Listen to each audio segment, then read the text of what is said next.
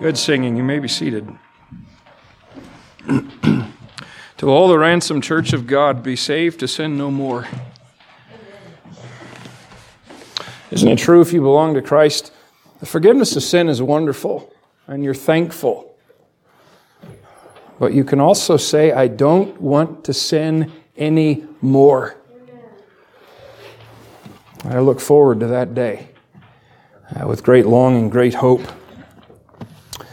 All right, join me there if you're not already there. Back in 1 Kings 19, uh, we're in a little bit of a holiday hiatus from the book of Ephesians, and so I thought we might uh, continue that one more week uh, with what is probably for most a, a fairly familiar passage. At least I, I hope that it is. Uh, some of you, I'm going to test your memory, some of you, but uh, the very first time I met this church family, it was September of 2014. And the very first Sunday school uh, that I was privileged to teach, of course, that was over at the other building, and most of you weren't here at the time, but uh, we were in 1 Kings 19.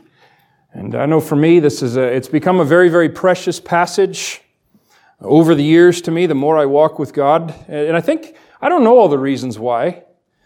Uh, maybe because it illustrates what James said that even a man like Elijah, a man of his spiritual stature, is actually a man of like passions like you and I. And uh, here we see, obviously, in living Technicolor, that was certainly the case. This passage also displays the infinite mercy and patience of God. I don't know about you, but uh, I know what it's like to be under the juniper tree. Maybe that's another reason I like this passage. It helps me. And uh, this time of year, you know, for our family, the birthday seasons and the holidays have ended. Our anniversary is past, and uh, we head into what the song calls the bleak midwinter, don't we?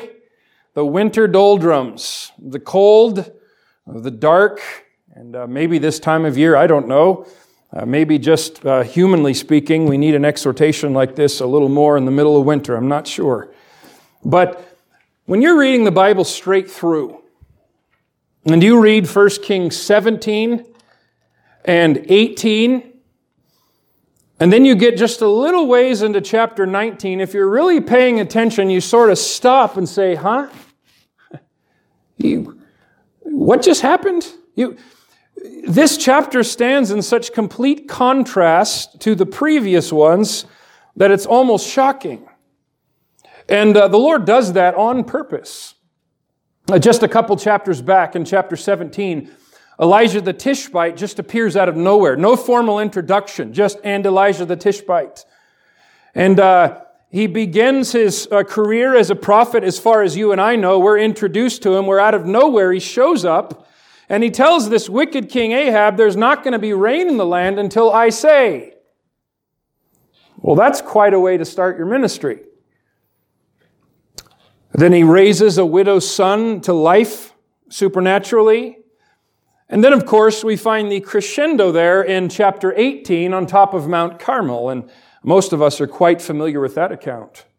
In fact, if you pay attention there in the wording, he, he goes, remember, he goes to King Ahab and they finally see each other. And Ahab, remember what Ahab asks him?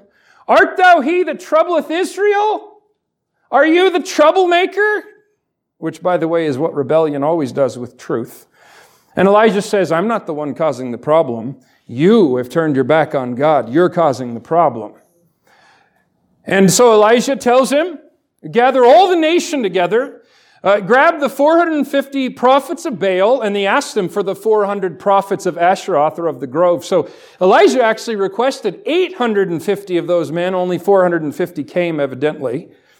But so he stands there a solitary figure as a voice for God on that mountain with 450 satanic false prophets, all the nation within earshot who showed up, and the king to boot. And he challenges these prophets, well, the God that answers by fire, let him be God. Everybody says, fair enough. And so they make their sacrifice, and they're cutting themselves, and they're crying, and Elijah's just sitting there making a joke out of it because it was pathetic. Maybe your God's on vacation. And we would say, maybe you should send him a text message. I, maybe, you know, maybe he's at it. He maybe forgot about you or something. And of course, nothing happens. And Elijah sets his uh, sacrifice out and uh, they pour water on it, which was a precious commodity in the middle of a drought. And they dump water and they dump water and they dump water and they fill the trench all the way around. And Elijah prays a relatively short prayer. Woomph. The fire of God falls. It burns the sacrifice. It burns the wood. It burns the rocks. It burns up the water. And it even burns up the dust. And as one man, all the nation hits their face. Boom. And they're all crying out, The Lord, that's Jehovah. The Lord, He is the God. The Lord, He is the God. The key word of chapter 18 is triumph. The key word of chapter 19 would be defeat, at least initially. In chapter 18, Elijah soaring on wings like an eagle, looking down on the world of mere men. And In chapter 19, his wings are clipped and he plummets back to earth with an unimpressive thud. And all of a sudden, he's seized with panic from Jezebel's threat. And this same mighty prophet now turns his back and hightails it in fifth gear down to Beersheba, which is about as far south as you can go in the land of Israel. And he leaves a servant there, which is symbolic of the fact that he believes his ministry's over. And then he goes even further into the wilderness, and there he sits under a juniper tree. Now, uh, you live in Montana, you know what a juniper tree is. It might sound stately, sitting under a tree. Maybe you picture this big maple tree, mingled shade, nice lawn. Not so much. Uh, juniper trees are like sort of a gnarled shrub, rough nettles. And here he is sitting in the dirt, sun beating on his head under that tree. And he's tormented by fears, He's battered by doubts. He's confused by appearances.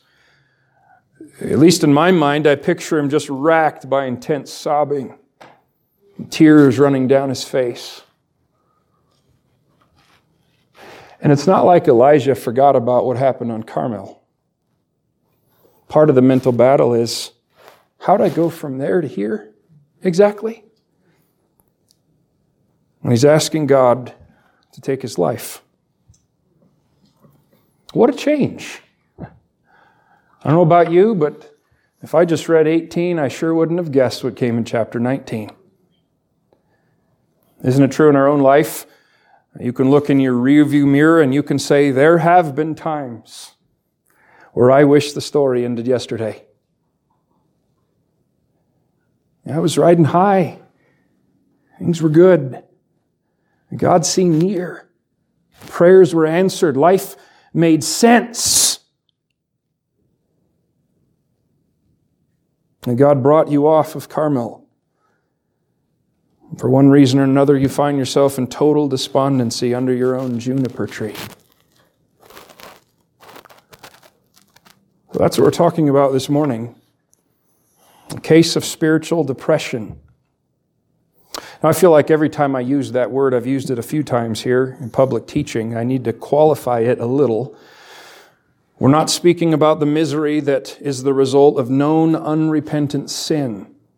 Okay? Remember what David said in Psalm 32? Heart wrenching passage. I think most of us know by experience what it's like to have sin we won't deal with. David says, When I kept silence, my bones waxed old through my roaring all the day long. Day and night thy hand was heavy upon me. And uh, you have to remember chronologically from the time David committed adultery and then murder until the time that Nathaniel waves that bony finger and says, Thou art the man, a year had gone by. And in that year, there had been a mourning widow whose next husband murdered her last husband. There's the wedding bells that ring. There's a child that's born. And here's David all the while trying to keep the lid on things, doing his best to portray this as a normal family. What's wrong, dear? Oh, nothing. Everything's fine. Well, not so much. That's different than what Elijah's going through. David's there was a result of sin, although David did face something like this elsewhere. And of course, we're not giving credence to the field of modern Christian pop psychology. Now, there is such a thing as biblical counseling, okay, if we understand that, but the type that's not gospel or Christ centered, uh, we frankly have no use for because it doesn't get down to the root level. The Bible is not a counseling book for the ungodly. Do we understand that? And what I mean is, there's no, there's no book of the Bible that's written to give wisdom to people who hate God and don't want to follow Him. There's a reason that Solomon writes in the Proverbs, the fear of God is the beginning of wisdom. If somebody can't figure out life, the way of transgressors is hard. Things don't make sense. We don't know which way to go. The root issue has got to start with Are you in vital communion with the God of heaven? If the answer to that's no, we can't go any further. We have to start there. No biblical counsel deals with root causes. Make sure that somebody is in Christ. You can't put shingles on a house that hasn't even been framed or has no foundation. But nonetheless, among God's people, seasons of despondency absolutely can come. And many that God has greatly used in the past have testified of this very type of thing. I do think I can prove scripturally that it's the most passionate individuals that are often the most susceptible. It's interesting to look at the lives of Elijah and Elisha. Elisha was much more emotionally stable. uh, Elijah, his highs were really high, but his lows were real low. We see that in the New Testament with Peter and his brother Andrew. Peter was the one given to the extremes. Passionate for God, ready to stand for truth. Lord, I'll die with you. I don't know him. Right? Same kind of thing. But isn't God good to include portions of Scripture like this? uh, by the way, I think this is one of the many proofs that man didn't write this book. Uh, you think if Elijah was holding the pen, he just said, Why, I think I'll write that one. He'd have gone, I think we'll scribble that one out, right? So we're just going to approach it in two basic parts. All right, number one, what were the factors that led him to such extreme despondency? And how did God bring him out? All right, what were the factors? We're just going to quickly cover nine, and trust me, they will be quick. See if any of these ring true in your own life. Number one, there was a false expectation about what God was going to do next.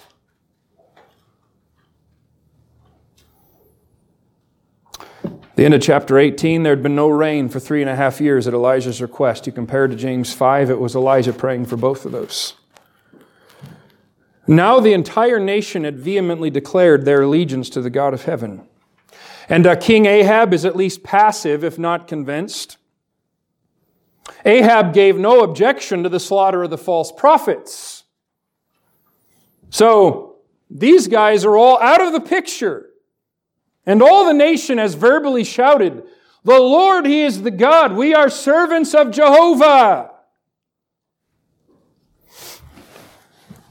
Now Elijah prays again. God sends a torrential downpour. Now, in Elijah's shoes, what would you expect to happen next?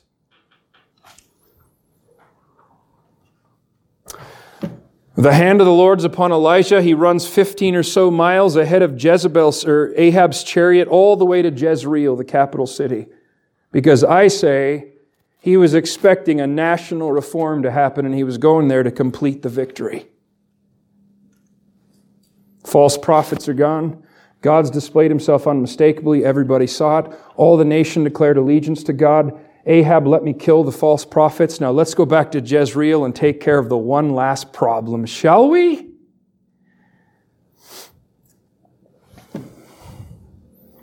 But that wasn't God's plan as of yet. Sometimes our despondency comes because what we're inwardly thinking, why doesn't God do something.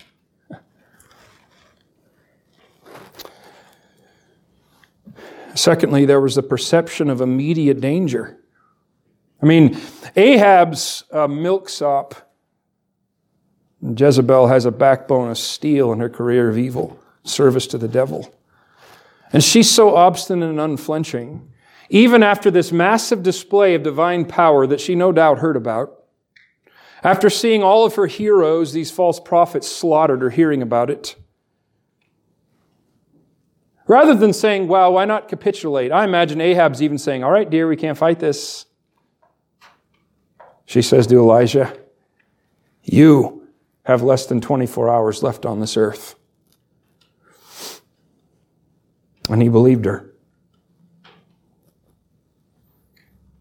And God wasn't going to do anything about it right then. So there's the perception of immediate danger. Thirdly, there's the fact that he was coming off of a great spiritual victory. And this is something you can trace through the Bible and history. Unfortunately, you and I can't stay on the mountaintop. If I surveyed everyone here, you would all say, Oh, I want to just live up there. Now, don't get me wrong. You can live on the mountaintop in the sense of continual fellowship with God. But the external circumstances around you, what you see happening, if you and I were allowed on the mountaintop too long, we'd make an idol out of the mountaintop. And pretty soon we'd start to forget about the God who gives the mountaintop. Seasons come in life, seasons come in churches. Don't get me wrong on this. I'm not trying to sound like some kind of prophet, but I'm, I've learned as a pastor you go through seasons of encouragement, visible blessing. Don't rest on that too much. Pruning shears are going to come back out. It's all part of the seasons in God's workmanship. The same is true in your own life. Seasons come and seasons go. You know, it's an interesting thing if you step back and stare at the highest mountain peaks. You notice what is not there? There's no straight line in between. They wouldn't be peaks if there was a straight line. So, in other words, the only way forward off of a peak is down. What else do you notice about mountain peaks? There's no vegetation. You see, all the nutrients, all the growth are down in the valley. The valley is the place of vision. He'll give us the vistas to see where He's brought us. He'll give us the vistas as an encouragement, but we can't stay on the mountain peak forever. And sometimes coming off of this, some kind of spiritual victory, there's this letdown. Fourthly, there's the fact that he's doing battle with the forces of evil. Mm, is that ever taxing? And Paul says, We wrestle not against flesh and blood. I, I, find it interesting he uses the word wrestle. Not even swing a sword or, or shoot at, as we would say. It's actual hand to hand grappling. No, not physically. But why use the picture of wrestling? Because it's intense, it's hand to hand, it's strenuous. And that's how he depicts our spiritual warfare. Is it tiring wrestling against an enemy you can't see? There's no question about that. It's extremely exhausting at times. Now, how about number five? There's this intense feeling of loneliness. Uh, he's preoccupied with the notion that he's the only one of his kind left. He's the only remaining bastion of truth in all the land of Israel. No one else understands. No one else is faithful. No one else has been in my shoes. No one else really cares to obey God. You know, it's a satanic ploy. But I wonder how easy is it to convince you and I that we're all alone? I can tell you with me, it's not very hard. That's one of the reasons I think the Lord commands us to gather frequently. Because the forces of darkness want to get you away from the pack. where they can circle you. And one of the satanic tricks is to whisper in that ear of yours, you're all alone. Nobody quite understands. The Bible doesn't really address this topic. You may as well just buckle. You want to buckle? I love some of the passages in the New Testament that give the lie to that. Why would Paul say in 1 Corinthians 10, There hath no temptation taken, that means seized you, but such as is common to man?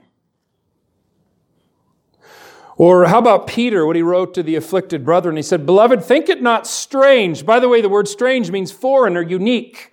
Think it not unique concerning the fiery trial which is to try you, as though some strange thing happened unto you.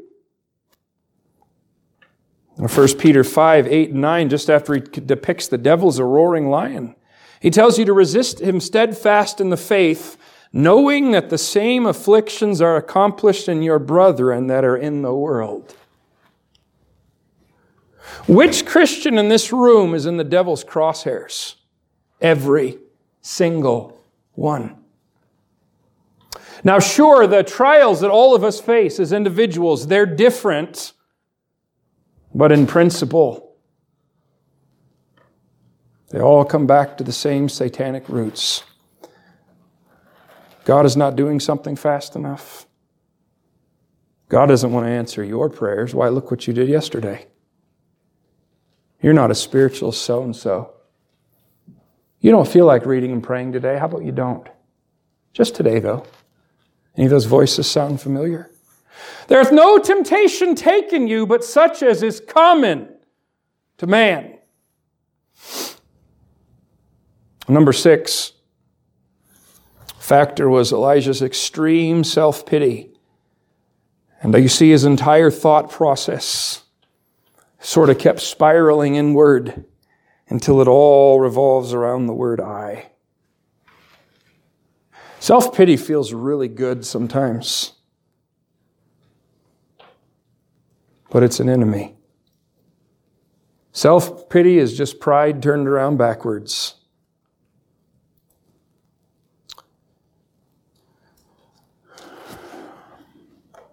And so Elijah's looking for total isolation. Now, I want to say that there is a good and a bad kind of isolation. The type of isolation says, I want to get alone and be with God and work through some of this. That's fine. The type of isolation that says, I don't want any influence, I don't want any fellowship, I don't want any help, you don't know what I'm going through, I'm not listening to you, I'm not listening to God, I'm not listening to the Bible. It's a very dangerous kind of isolation.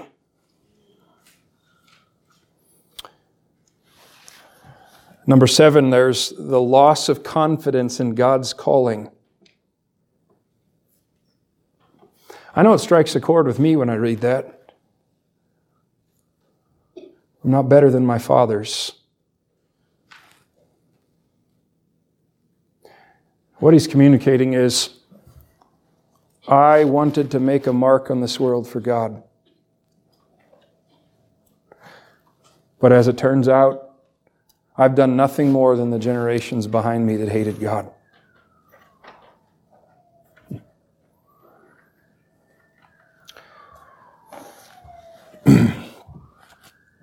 He's saying, I don't see any good coming out of what I've done or what I'm doing. His days were over. His life was useless. What a fiery dart that is. Why would we need the exhortation? Be not weary in well doing. Because it's weary in well doing. For in due season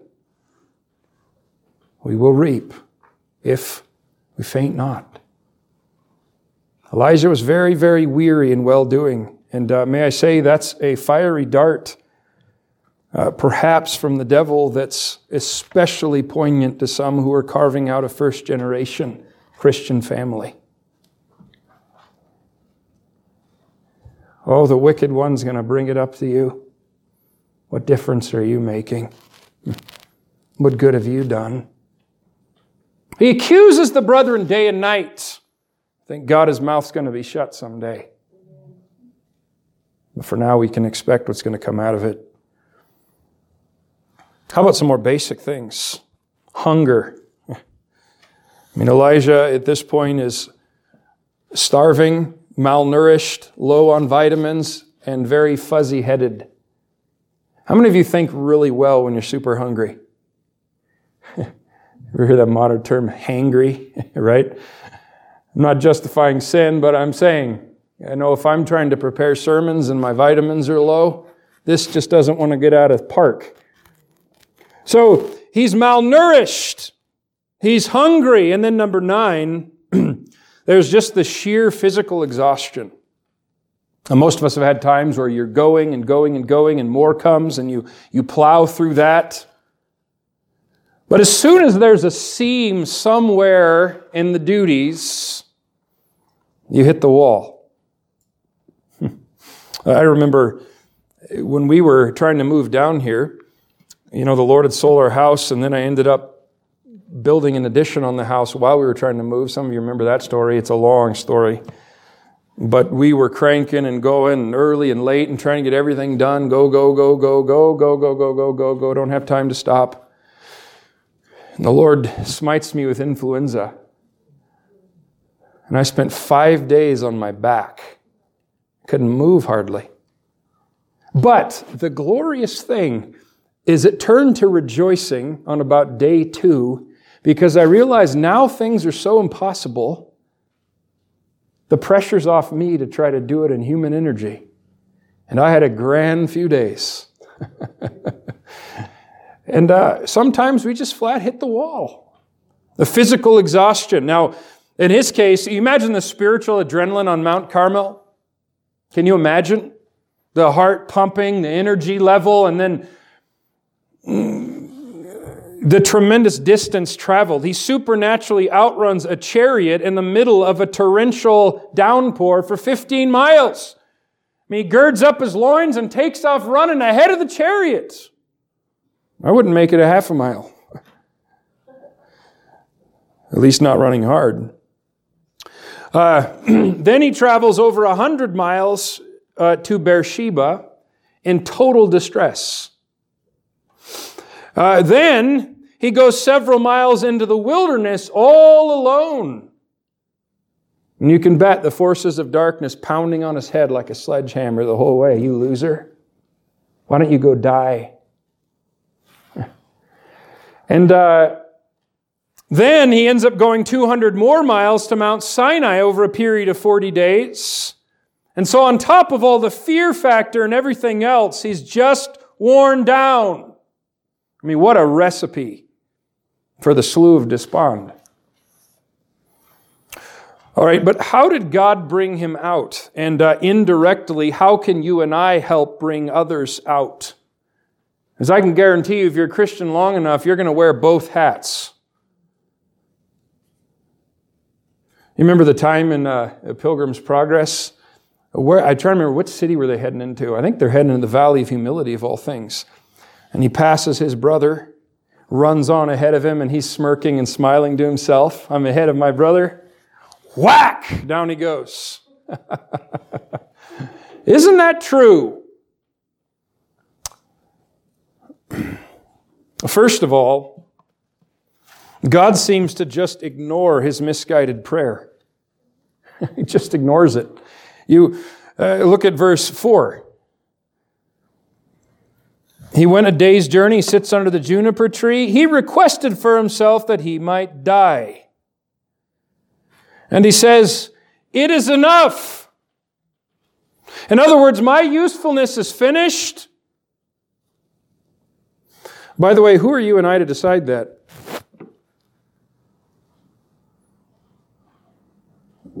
I mean, if you went to your toolbox and you picked out your wrench and he looked to you and he said, My usefulness is done, I would remind my wrench that it was a wrench and it belonged to me and it could get back in the toolbox now. Right? So, he says, My usefulness is done. I am no better than my fathers. So he's examining the value of his life through human lenses, which, by the way, are always cloudy. And Paul says, I don't even judge myself before the time, let alone others. I firmly believe the things that God rewards us most for are going to be the things that we go, I forgot about that.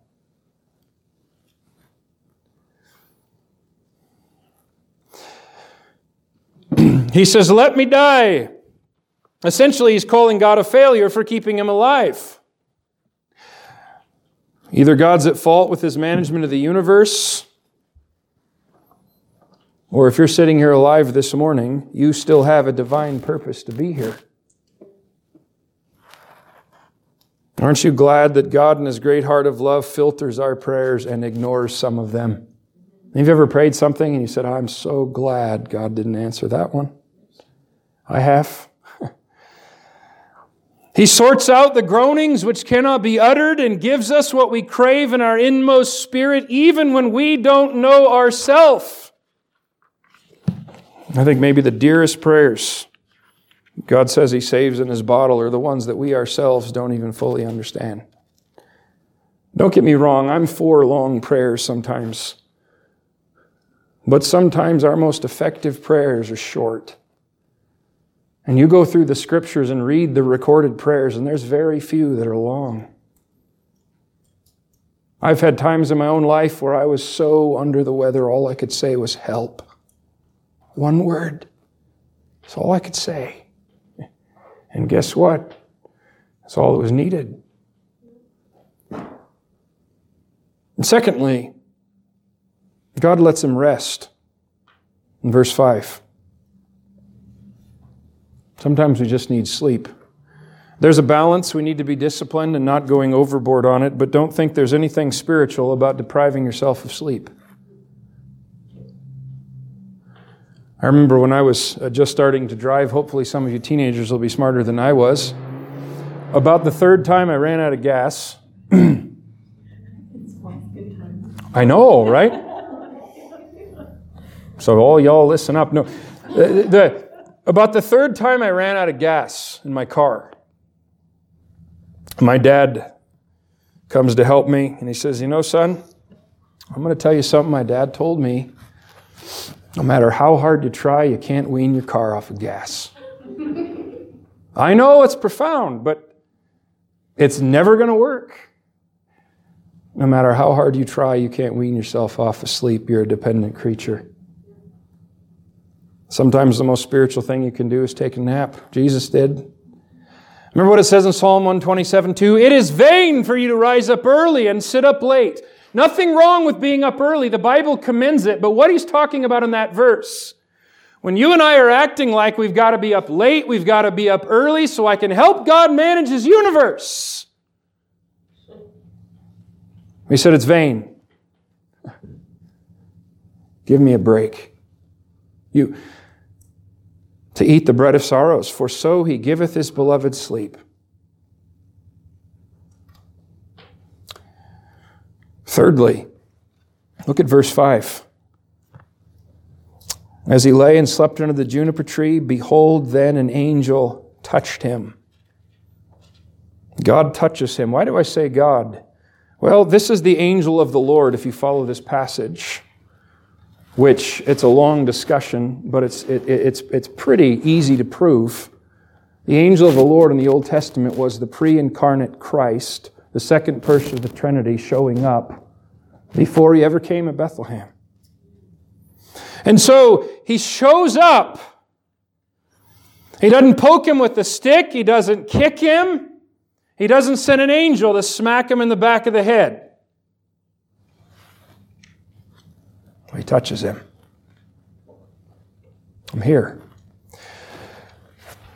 Isn't it fitting that the one who would eventually leave the ivory palaces of heaven and take upon himself a body of flesh and bear our infirmities, and who even now as high priest does the same, that he would condescend to lay his hand upon this discouraged prophet? How about this one? You see it in verses 6 and 8. Speaking of the angel of the Lord, Christ again. He feeds him and gives him water. He looked, and behold, there was a cake baking on the coals, and a cruse of water at his head. And he did eat and drink and laid him down again. In verse 8, he arose and did eat and drink. So, twice. It's sleep, eat, drink, sleep, eat, drink. You know, the bread of heaven knows when you and I need the bread of the earth. I mean, does, does he care about our physical needs? What do we see Jesus doing often? I mean, how many times can you think of Jesus in connection with bread? He feeds the hungry multitudes and gives a leftover basket souvenir to each doubting disciple. Here, take that home. Have a, have a snack later. Remember what happened here, right? Uh, he broke bread to reveal himself to the disciples on the road to Emmaus. You remember that? Here they are listening. They're saying, our, our heart burned within us, and they didn't recognize him until they saw that because they'd seen him do it so many times. John 21, what a precious passage. First time Jesus speaks to, to, to Simon Peter after Peter's bold denial I don't know him. Well, what's Jesus going to do? Just let him have it? Come and dine. You got a fire going, fish, honeycomb. And all the while, Peter's mind's doing this. The Lord just eats with him. Do you love me? Even as we're united eternally in heaven with him, Remember, he told the disciples, I'm not going to drink this again until when? Till I drink it with you, my Father's kingdom. Here's what's interesting, though, about this. When Elijah perceived himself to be useful, if you could have interviewed Elijah in chapter 17, chapter 18, Elijah, you doing a work for God? He'd have said, Yes. And in those times, God uses unclean ravens to feed him.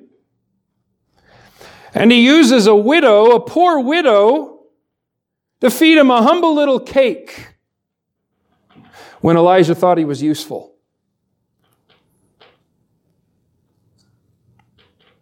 But when he totally fails, he's given a hand prepared meal by the pre incarnate Christ himself.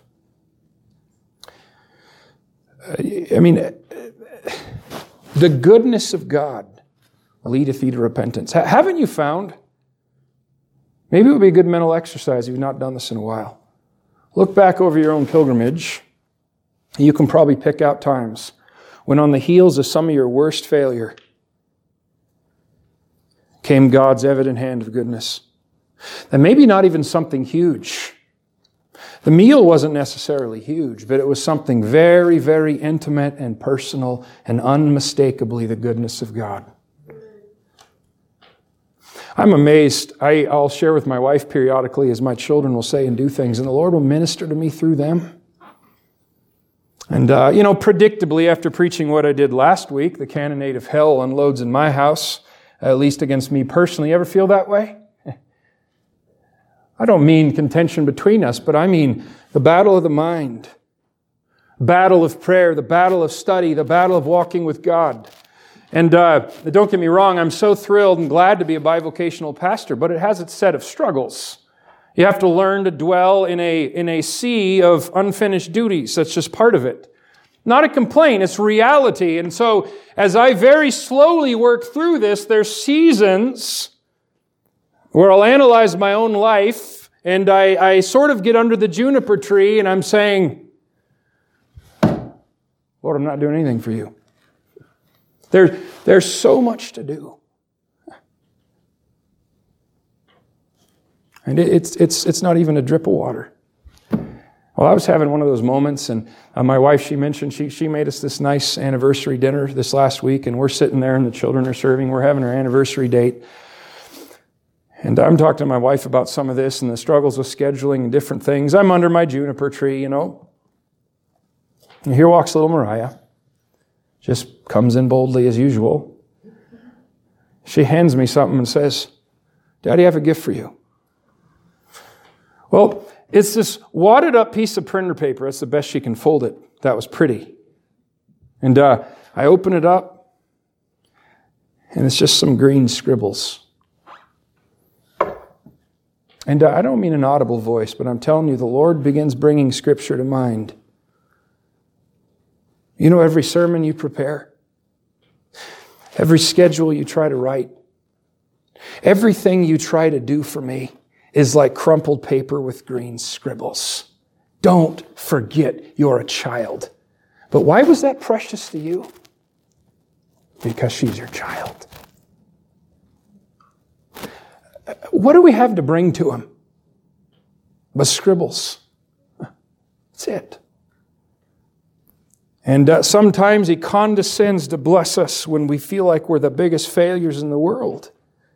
And fifthly, God gently asks him a question that's designed to make him examine himself. It's interesting. First, he tells him in verse 7 The journey's too great for thee.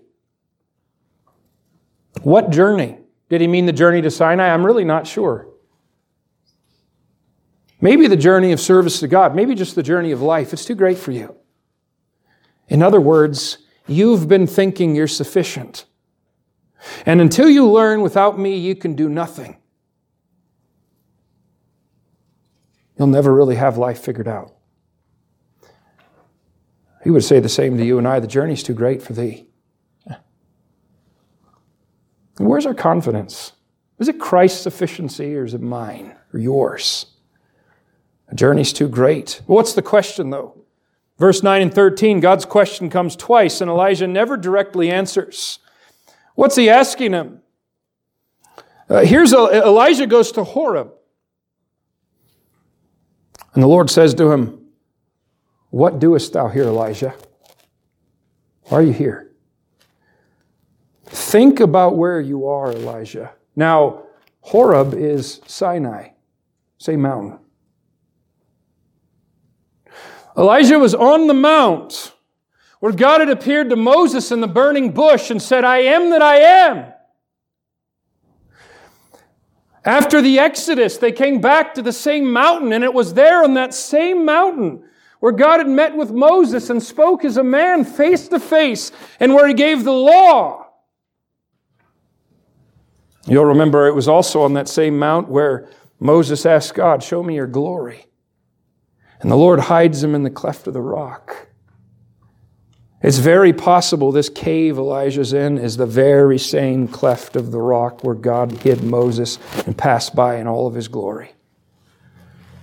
It's like the Lord's asking Elijah, What are you doing here in this condition, knowing what's happened here?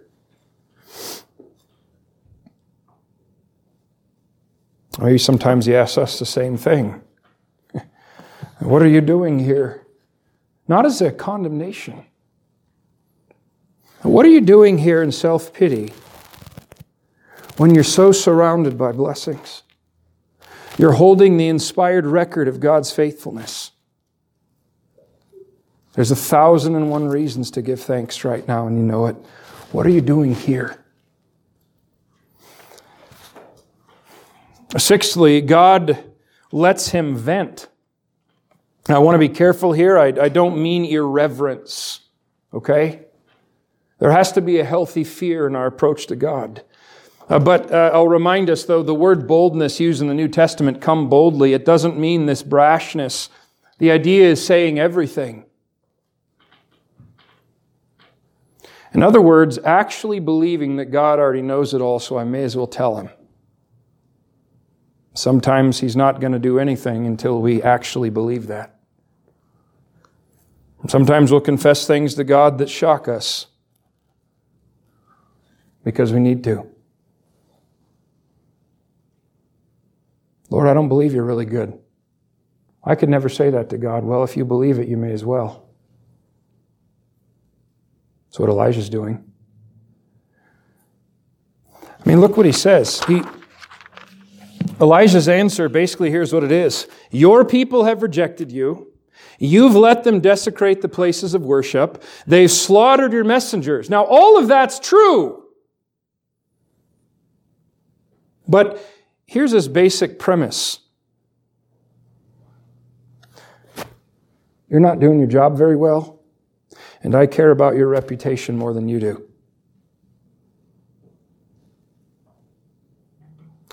Sounds shocking, but I would wager some of us are there more than we think, and we may as well come clean with it.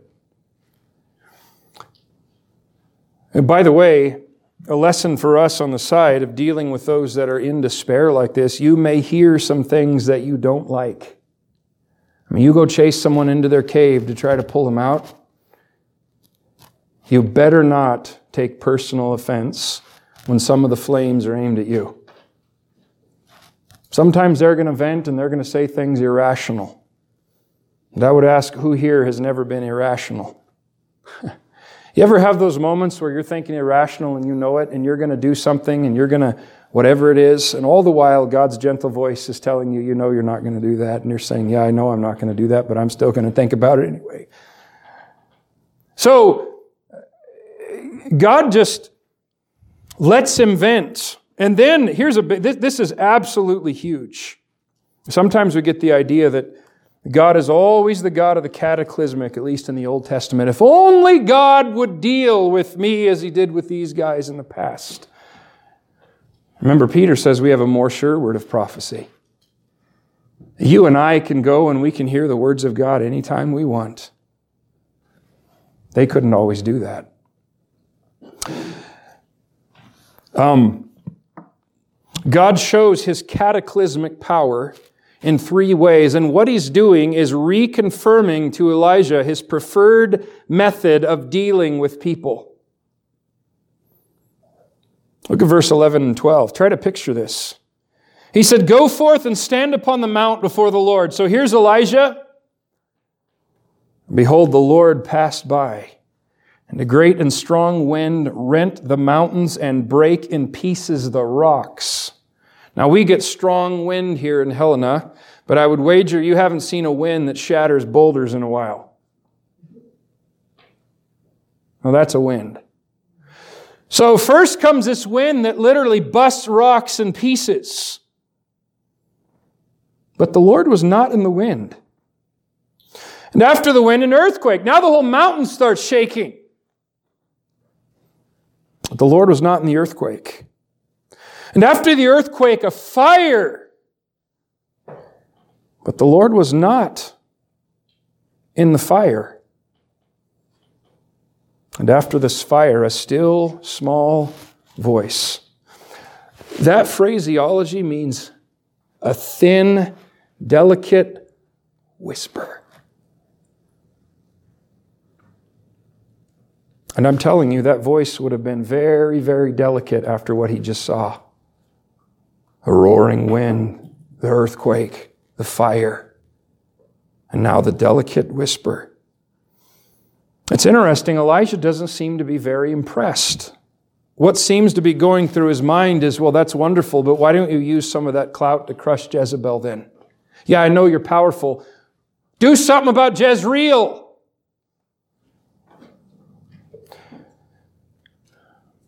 See, here's the deal. Elijah's ministry had been one of cataclysmic demonstrations of divine power since the beginning. Ravens feeding him, people raised to life from the dead, calling down fires from heaven. And he was in great danger of equating the God of the cataclysmic, that that's the way God always has to work or he's not doing anything. And so the Lord gives him this display And then a delicate whisper. And three times it says, The Lord was not in whatever this was. And so the Lord asks him, and Elijah says it again I'm jealous for you, but apparently you're not. God wasn't in the wind, the fire, the earthquake. Do you know why? Because God is the God of the commonplace. Now, he'll use those things to get attention at times or prepare the way, but his preferred method of dealing with men is gently from within, sometimes for a very, very long time. And see, our problem is dwelling on this earth in bodies of flesh. We tend to equate what we see as inactivity from God with Him not doing anything. Remember what Peter says? The Lord is not slack concerning His promise. Why would He say that? And people say, well, the world's still here. Jesus hasn't returned. He must not be returning then. And he says, The Lord's not slack like some men count slackness. He's long suffering. Oh, he's coming. He'll do exactly what he said. But God does not need the cataclysmic to carry out his purposes, and the vast majority of what he does we would call commonplace. It's interesting, you can read the book of Esther, and there's one word you'll not find. You know what it is? God. He's there. But you see him all through that as the God of the commonplace. Oh, he could have intervened cataclysmically, and he certainly did intervene, but more of a gentle, delicate whisper. Number eight, God reminds him that the work is far larger than just him. Remember, he's isolated, I'm the only one. Look at verse 18. Yet I have left me. You hear the terminology? Elijah, this isn't up to chance. Let me remind you of something. I have left for myself 7,000 in Israel. That's not counting Judah. I have left 7,000 just in Israel, all the knees which have not bowed unto Baal. He says, Elijah, guess what? I can give you 7,000 reasons to be encouraged. And just because you don't see it, doesn't mean I'm not doing it. Friends, around us, I mean, don't, don't we get tempted? We talk about apostasy and falling away, and we, we, we get tempted. Woe is us. So let's not fall into that trap. Let me tell you what's all over this world. Oh, there's apostasy, there's error, but let me tell you what else is there. There's thousands who have been kept from bowing the knee to all the Baals that are out there. And God will make sure there's always a remnant kept to himself of churches and of individual Christians until we're raptured out of here.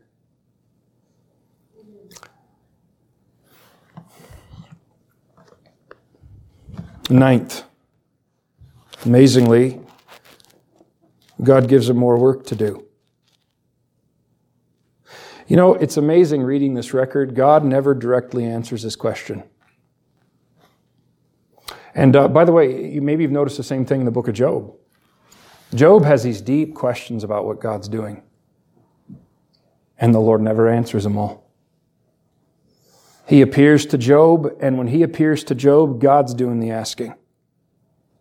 And it begins with, Where were you when I laid the foundations of the earth? You see, there's no unanswered difficult questions we have that a higher view of God won't fix.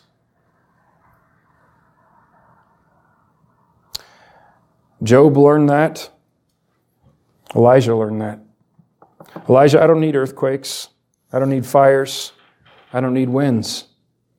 I don't need to drop fire from heaven. I don't need to use rainstorms. I don't need to use drought. I don't need to use anything you can see because I'm God and there's none like me. And don't you dare think for a second I'm ever stopping working, even though you don't see it. Most of what takes place in your Christian life when you grow, I mean, look at a plant. Where's the most important part of plant growth happen? Happens underground. And you tear that out to look at it, and what happens? You kill the plant. Most of the growth in your Christian life is hidden.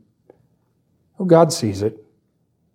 But sometimes roots need to be struck downward before this growth happens quickly. Now, God wasn't finished with Elijah yet. He basically tells him, All right, now get up. Verse 15 Go back to Damascus. Now you're going to anoint a new king over Syria. And then you're going to anoint, uh, you're going to anoint a new king over Israel. And then you're going to anoint another prophet to take your place which you're not leaving just yet. And off he goes. It's like the Lord's telling him, the work's going to go on after you're gone. You're one cog in this wheel. But don't worry, I haven't fallen off my throne yet. You know what's interesting? All the while, Elijah's asking God to kill him. God not only feeds him, gives him drink, gives him rest, encourages him, but God had already made plans that Elijah would not die ever. Mean, remember, God's timeless. He's just as well in the future as he is in the past as he is in the present. I mean, here's Elijah saying, Oh Lord, it's enough, just kill me. And, and God is actually watching this guy carried off to heaven in a chariot of fire. oh no, you're, you're not going to die that way, don't worry. Uh, it doesn't get a whole lot more triumphant than curbside service from a flaming chariot. Now, we might be part of the generation that doesn't die. We don't know. Is despair going to come? It's going to come at times to us and others. I mean, is God still pleading with the hearts of men? Is He still ordaining circumstances? Think about your last week. Think hard for a minute. How many circumstances were there in this last week that affected you? How many thousands? How many were an accident? Zero. The shoes you're wearing this morning, the shirt you have on, the car you arrived in, the chair you're sitting in. Nothing, nothing by accident. Are there things God's doing that we know nothing about? Yep. Lots of them. Lots of them. Does He have more work for us to do? Well, if you're still sitting here, the answer is yes. Yes, He does. Men fail. We fail.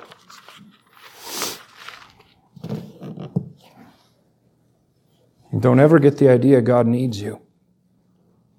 I cringe. I have read that. In fact, I read one recently from a popular Bible college. Now, I know what they meant by it, but I still cringe when I see young people told God needs the next generation of leaders raised up. And I'm thinking, God doesn't need anything. How about God's willing to use the next generation of leaders? And that includes you. Well, let's determine we're going to rest in His goodness. And that when we don't know what's going on, we don't have to know. If we had to know, He'd tell us. I'm a firm believer, I've said it many times. A lot of the things we think, when I get to heaven, I'm going to ask this, I say, no, you won't. Most of those things, if you even remember it, you'll have such a higher view of God when you see Him, the question won't even matter.